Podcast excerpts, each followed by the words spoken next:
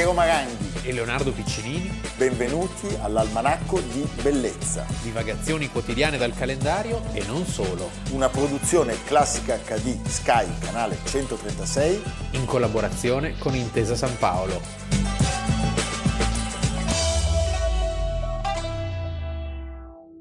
Prima frazione termina 0-0 Atalanta che continua a giocare con grandissima personalità anche nella ripresa e trova il gol del meritato vantaggio al sessantesimo con un'invenzione del Papu Gomez per l'inserimento in mezzo all'area di rigore di Josi Piricic che torna al gol dopo 260 giorni e porta in vantaggio i nerazzurri da un'altra grande giocata del Papu arriva 4 minuti dopo anche il raddoppio firmato Robin Gosens. Sponda di testa di Atebol sul secondo palo da esterno a esterno. È puntuale in mezzo all'area di rigore il tedesco che batte Allison. La partita termina senza ulteriori emozioni, Liverpool chiude addirittura con zero tiri in porta e l'Atalanta scrive un'altra pagina di storia nerazzurra espugnando Anfield per 2-0. Almanacco di bellezza 17 ottobre. Abbiamo iniziato con un contributo eh, di una bellissima partita di calcio che ha visto l'Atalanta vincere contro il Liverpool a Liverpool 2-0 nel, eh. nel 2020. Eh, per tre volte di fila l'Atalanta è arrivata terza in Serie A negli ultimi campionati è una squadra che fa molto parlare. Fa molto parlare, si è qualificata ai quarti di finale della Champions. Vorrei ricordare che è una delle squadre di Serie A con più nazionali convocati. È competente Leo. Eh? Sì, eh.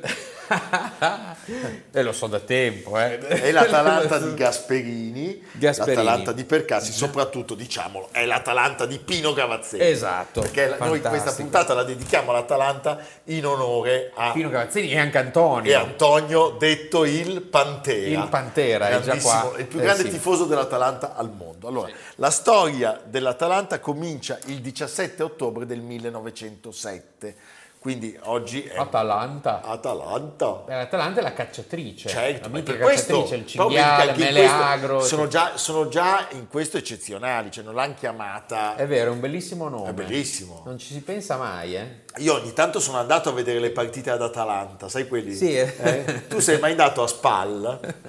Va bene. O a Genova. Mentre c'è Albino Leffe, almeno quello. Certo. allora, a Bergamo esisteva la società bergamasca di ginnastica e scherma. Roba da sciuri. In città alta, sì, bravo, eh beh, sì. dentro le mura. Sempre lì c'era anche la, gio- la giovane società, eh, la giovane Orobia. Cosa succede?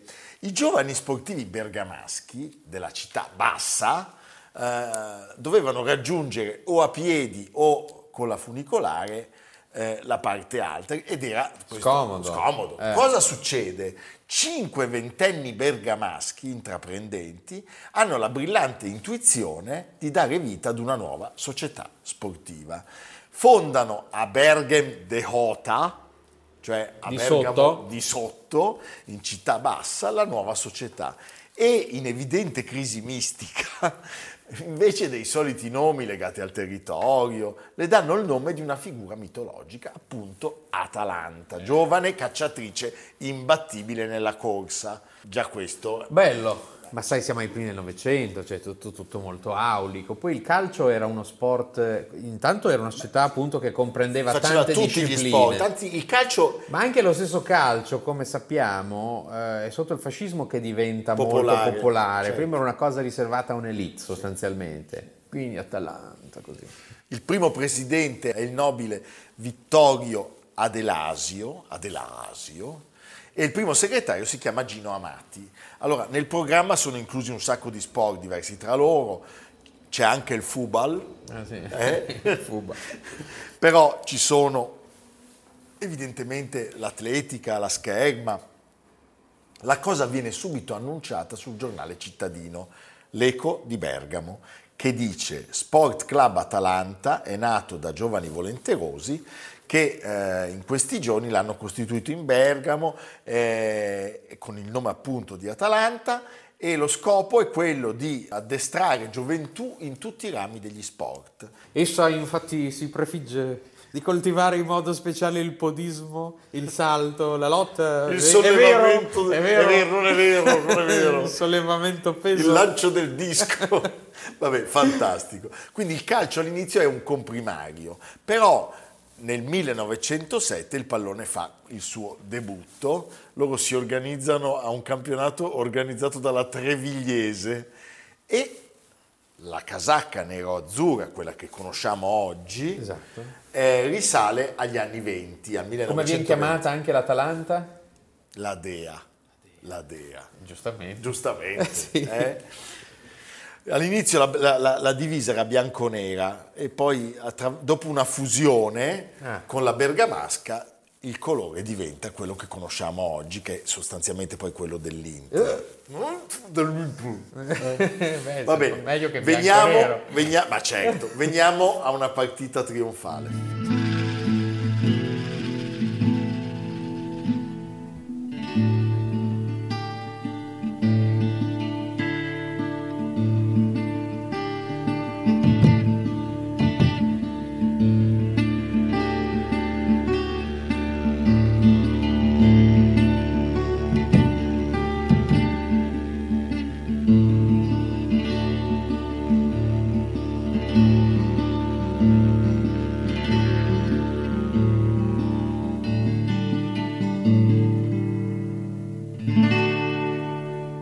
Giugno 1963 l'Atalanta batte il Torino 3-1 e conquista la Coppa Italia. E diciamolo, la- l'Atalanta da quando è arrivata in Serie A per la prima volta, nella stagione del 36-37, ha disputato 61 campionati, è retrocessa in B 11 volte, una volta soltanto nell'80-81 in Serie C, ha vinto appunto questa Coppa Italia, soprattutto grazie a un bergamasco, l'ala destra Angelo Domenghini, nome mitico del calcio italiano, che tra l'altro era, era- era proprio cresciuto nel settore giovanile della, della società. E C'è chi ha Dominghin e c'è chi ha Domenghini. noi abbiamo Domenghini. Sì. Non, so, non credo che abbia sposato una Miss Italia. No, credo. Va bene. Senti, un anno in cui venne retrocessa in Serie B, pensate, la squadra riuscì a, vi- a giocare la finale di Coppa Italia e poi arrivare in semifinale in Coppa delle Coppe.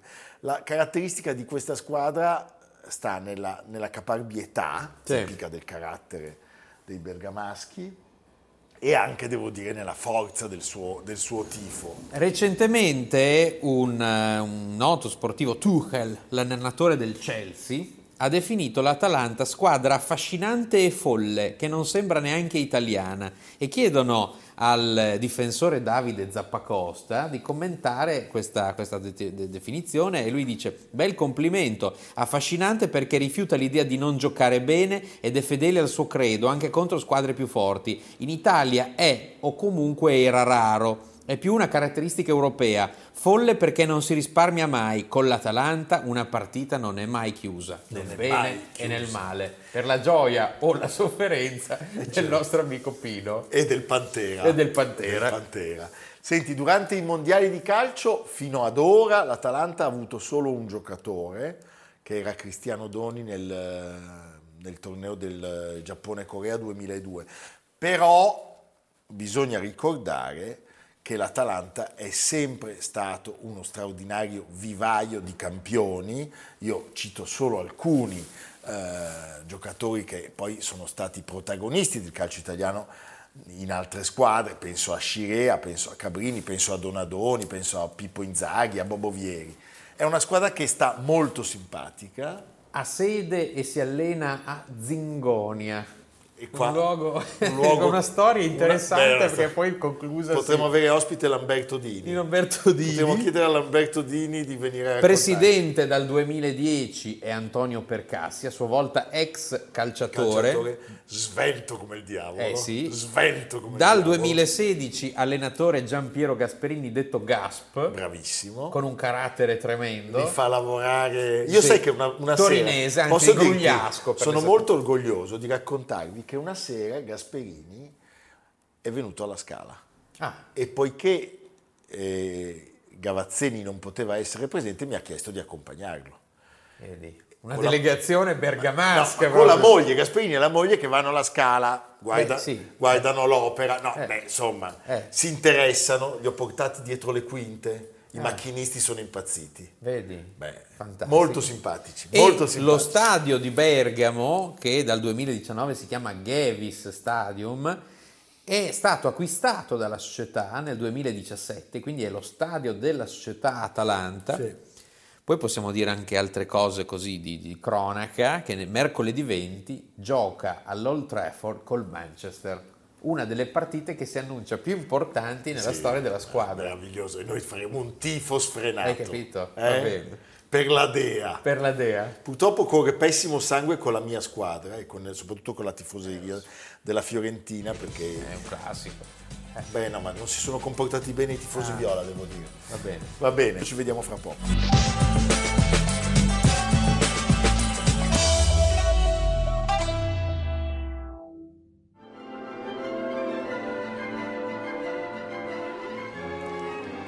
Grande madre Russia, terra piena di passioni, anzi focolaio di ogni tipo di passioni, quelle intime, quelle profonde, quelle alternative e anche le più indichiarabili, fra le quali il gioco. 1868 Dostoevsky scrive il giocatore per pagare i debiti in gioco. 50 anni dopo esattamente, lo stesso tema è ripreso dal giovane Prokofiev. La Russia della seconda metà del XIX secolo era ancora un paese estremamente severo, dove poteva capitare a un giovane autore, scrittore come Dostoevsky di trovarsi condannato a morte per reato d'opinione, perché aveva pensato diversamente da come si doveva pensare. 17 ottobre 1949 in Alsazia eh, nasce A Mulhouse. a Mulhouse nasce Filippo Daverio, Sì. un carissimo amico. Io gli sono debitore anche della, della nostra amicizia. In È vero, è modo. vero, sì, sì, no, no, grande, per- grande persona, grande amico che mi sembra sia ancora qui con noi, Sì. perché gli- lo penso spesso e insomma i suoi insegnamenti hanno portato a riflessioni che ancora continuano. Sì, sì, agiscono ancora, agiscono ancora. Europeo di nascita e di formazione, grande europeo Filippo Daverio, gallerista, curatore di mostre, protagonista della vita culturale milanese, italiana ed europea e soprattutto uno straordinario divulgatore. eh? Sì, un gran curioso, un gran curioso, un gran viaggiatore, un gran conoscitore di tante cose diverse, inaspettate, a volte improbabili anche per lui, eh, però sempre molto interessanti. Insostituibile, Sì. insostituibile. Lui ha studiato tra Varese e Milano, anche alla Bocconi. Sì, lui era, lui era alsaziano, quindi di una terra che per definizione era una terra europea, Certo. perché eh, chi, nasce in quelle te- chi nasce in quelle zone è abituato a cambiare bandiera È già storia, no? quindi le lingue erano un patrimonio che lui aveva fin da, da ragazzo. 1975 inaugura la sua prima galleria in via Monte Napoleone 6 a Milano, che era dedicata all'esplorazione delle avanguardie del Novecento. Eh, c'è anche un periodo newyorchese, Newyorchese, sì. 1986, in cui anche lì propose delle- dei fenomeni, dei movimenti artistici poco battuti, penso alla scuola romana ad esempio. Certo. Ma fai, Ma Scipione, fai, no? Scipione, Sì, bellissimo. sì. eh? Mi piace la scuola romana. 1989, un altro spazio che eh, amiamo tantissimo in Corso Italia. eh? Eh beh, Emporio d'Averio, va bene. Dal 1993, ricordiamolo, al 97 Filippo D'Averio è l'assessore alla cultura di Milano per la giunta del sindaco leghista Marco Formentini. Tu pensa alla Lega di allora, che cos'era rispetto a quella di adesso? e però già allora veniva vista come un virus, Eh, lui tant'è fu- che lui fu, lui fu lui fu chiamato per questa avventura da Mario Spagnol, che era una figura straordinaria della- dell'editoria della cultura milanese, e lui stesso ricorda che quando accettò eh, tutti i suoi amici dissero ma cosa stai facendo? Esclusi alcuni, Sì, sì. illustri anche, che si possono citare come Giorgio Bocca ad Certo. esempio, che era Però per esempio da- quelli di Capalbio non la mandarono giù. E alcune signore bene milanesi non capirono. Poi anche in quello Certo, visto col senno di poi, la Lega di allora era quasi un'elite. Certo. Formentini, Miglio, Sì, sì. ma lo stesso Bossi. Sì, beh, Era una. Lega che si definiva europeista, tra l'altro, perché era una Lega federalista. Allora per un federalista l'Europa è una garanzia contro i nazionalismi. E poi non vogliamo parlare degli assessori alla cultura che abbiamo visto dopo a Milano. Eh? Vabbè, Boccaccia. Confidiamo molto nel nuovo assessore, Confidiamo nel nuovo assessore. Tommaso Sacchi. Tommaso Sacchi. Allora, si occupa della dolorosissima ricostruzione del PAC dopo le bombe terribili, recupera, sotto il suo assessorato, la Sala delle Cariatidi a Palazzo Reale e poi organizza i carnevali ambrosiani eh, più teatrali che si siano mai visti in città. Io una, una cosa bella da ricordare è che sotto di lui ci fu il tremendo attentato al PAC che venne ricostruito a tempo di record. Tempo di record. Grazie all'intervento di Bernardo Caprotti che lui intercettò e Con il progetto con il progetto di Gardella che era, che era vivo allora e che condusse i lavori di persona. Quindi è stata una bellissima operazione com'era e dov'era, Sì, come si certo. fa in questi casi di emergenza. Ecco, il grande merito di, di Philippe è stato quello di raccontare l'arte, la bellezza, la musica, il teatro, eh, sempre senza le barriere, Certo. eh, molto spesso, quasi sempre legandolo anche al carattere, all'umanità degli artisti. E Sì, c'erano dei veri e propri cortocircuiti che, che lui creava tra, tra- tra le varie discipline e lasciava allo spettatore una curiosità, che secondo me è la, più, è la più bella cosa che si possa fare, cioè lasciare a chi ti ascolta, La voglia. che sia in una conferenza o che sia eh, in tv, eh, la voglia di saperne di più. E devo dire che con la televisione inventò una- un genere che poi è stato poco praticato, dopo molti ci hanno provato, ma senza avere lo stesso successo. sì, assolutamente. Perché bisogna avere alle spalle una cultura, una curiosità difficile da avere. Lui lo sapeva fare, lo faceva benissimo. Lui si poneva delle domande soprattutto. E poi era anche coraggioso, lasciami dire, perché Sì. con quel mondo intorno non era proprio una passeggiata. Sì, oggi è persino più facile. Sì, Oggi che siamo in tempo di, di- di- di- cultura molto... Spettacolarizzata. molto no, poi molto mh, anche. Da- da- alcuni stessi baroni si sono dimostrati poi non all'altezza delle sfide che avevano. E cioè escono degli studenti dall'università che sanno tutto dei Gonzaga ma non sanno dove Mantova né ci Certo. sono mai stati. Quindi alla fine uno si domanda anche ma non è il caso di rivedere tutto con occhi nuovi? e poi diciamolo, Passepartout è stata una boccata d'aria fresca straordinaria. Gian Lorenzo Bernini, che ha appena completato la fontana di Piazza Navona, nel 48, stesso anno della costruzione del capolavoro di Borromini, Sant'Agnese. Il barocco, uno stile romano che invade l'Europa? Troppo facile. Iniziamo una ricerca alternativa, non solo stilistica, ma legata all'evoluzione dei pensieri e dei manufatti. Sant'Agnese copia il suo modello barocco a Milano, da Sant'Alessandro, chiesa costruita su progetto di un Barnabita per i Barnabiti 46 anni prima di Sant'Agnese nel 1602. Qui devo dire la RAI si è dimostrata a volte un po' sorda. Sì, ondivaga perlomeno. perché nonostante sia stata una trasmissione sempre benissimo recensita, molto seguita anche da un pubblico trasversale, la RAI era, era altrove impegnata, si vede, non c'era, non c'era- non c'era un reale interesse.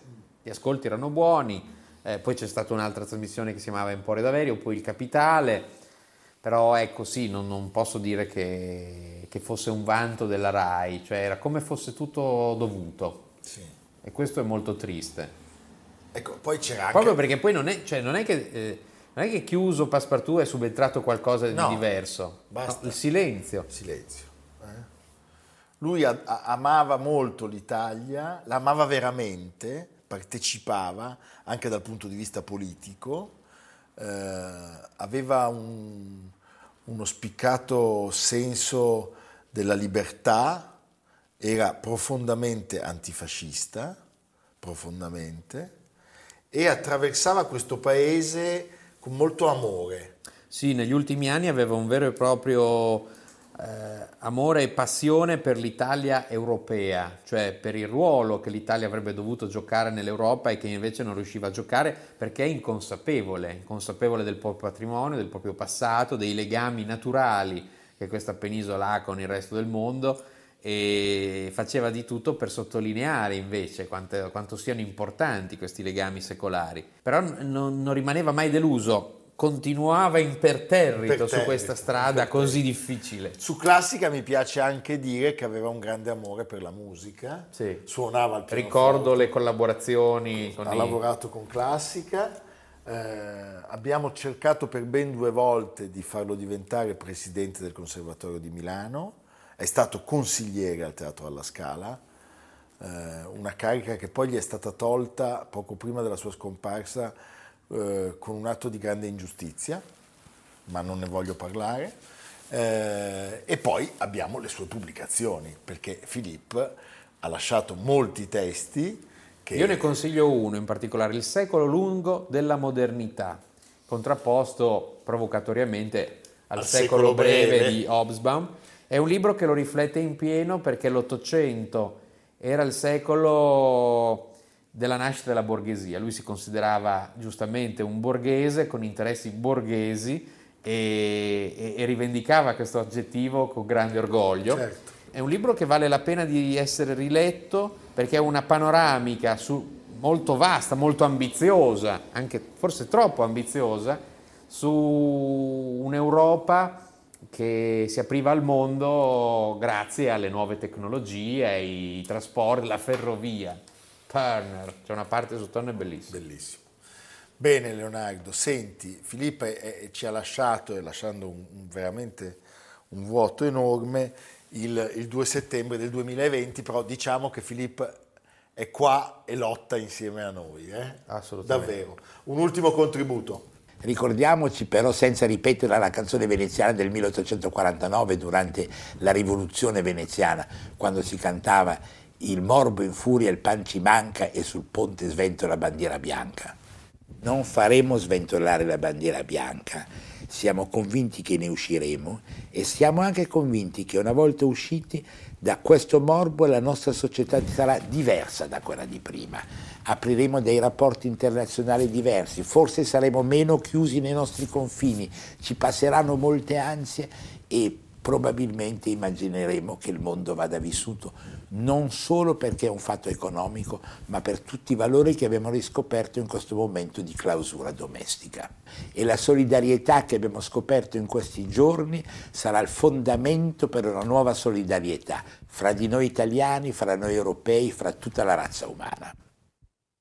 Senti Leonardo, ricordiamo al pubblico che le puntate sono disponibili in audio, podcast su Spotify, Apple Podcast, Google Podcast di Intesa San Paolo On Air, cercando Almanacco di Bellezza e sul sito di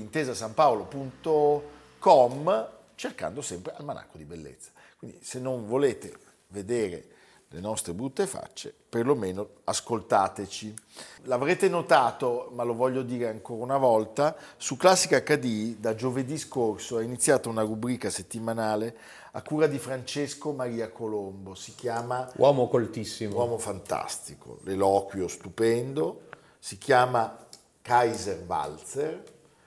eh, un vi- nome e un programma. Beh, certo, per la regia di Anton Giulio Onofri. Consiglio a tutti di, di non perdere questo appuntamento perché è una televisione, eh, non dovremmo dirlo, forse noi, che ci piace tantissimo. Leonardo, dove andiamo? Andiamo a Genova, andiamo al Teatro Carlo Felice, luogo che ti è particolarmente caro. Perché è l'anniversario. Sì, domani sono 30 anni. Beh, eh, scusate, facciamo un omaggio allora, oltre che ad Aldo Rossi, a Gardella. Perché Certo. abbiamo parlato del PAC e anche il Carlo Felice è un'opera del grandissimo Ignazio Sì, Gardella. il eh, con 18 Aldo Rossi. ottobre del 1991, sulle note del Trovatore di Giuseppe Verdi, riapriva il teatro. L'8 agosto del 1943 una bomba incendiaria aveva carbonizzato le parti lignee dell'edificio ottocentesco e eh, il progetto appunto vedeva eh, la luce, il, eh, Aldo Rossi, Ignazio Gardella Era stato deciso di preservare il pronao con le colonne e il porticato, ma tutto il resto, come sappiamo, cambiava. La sala cavea si ispirava ai teatri di piazza per recite all'aperto, quindi balconi, finestre, balaustre e 160 faretti a richiamare il cielo stellato il telone frangifuoco in metallo e su tutto la torre scenica di 63 metri con i tiri di soffitta capaci di comandare quattro palcoscenici mobili con 25 piani modulari da inclinare, innalzare, slittare. E oggi che è uno dei, dei, dei, dei centri dello skyline eh, di, di Genova e molto si discusse e approvò mentre le signore guardavano con bramosia i divanetti bluetti in legno di ciliegio prodotti da Molteni su disegno di Aldo Rossi e Luca Meda. Ah, poterli avere in salotto, commenta Erika della Casa sul Corriere. Beh, bellissimo. È un'occasione per salutare l'ottimo uh, team che guida il teatro in questo momento, il sovrintendente bravissimo Claudio Razzi e sempre bravissimo il direttore artistico Pierangelo Conte. Andate a teatro. Andate a teatro e andate al Carlo Felice e a Genova. Eh? E poi a mangiare all'Europa. Esatto. Va bene, ci vediamo domani. A domani. Almanacco di bellezza a cura di Piero Maranghi e Leonardo Piccini. Con Lucia Simioni, Samantha Chiodini, Silvia Corbetta, Jacopo Ghilardotti, Paolo Faroni, Stefano Puppini. Realizzato da Amerigo Daveri, Domenico Catano, Luigi Consolandi, Simone Manganello, Valentino Puppini. Una produzione classica HD, Sky Canale 136 in collaborazione con Intesa San Paolo.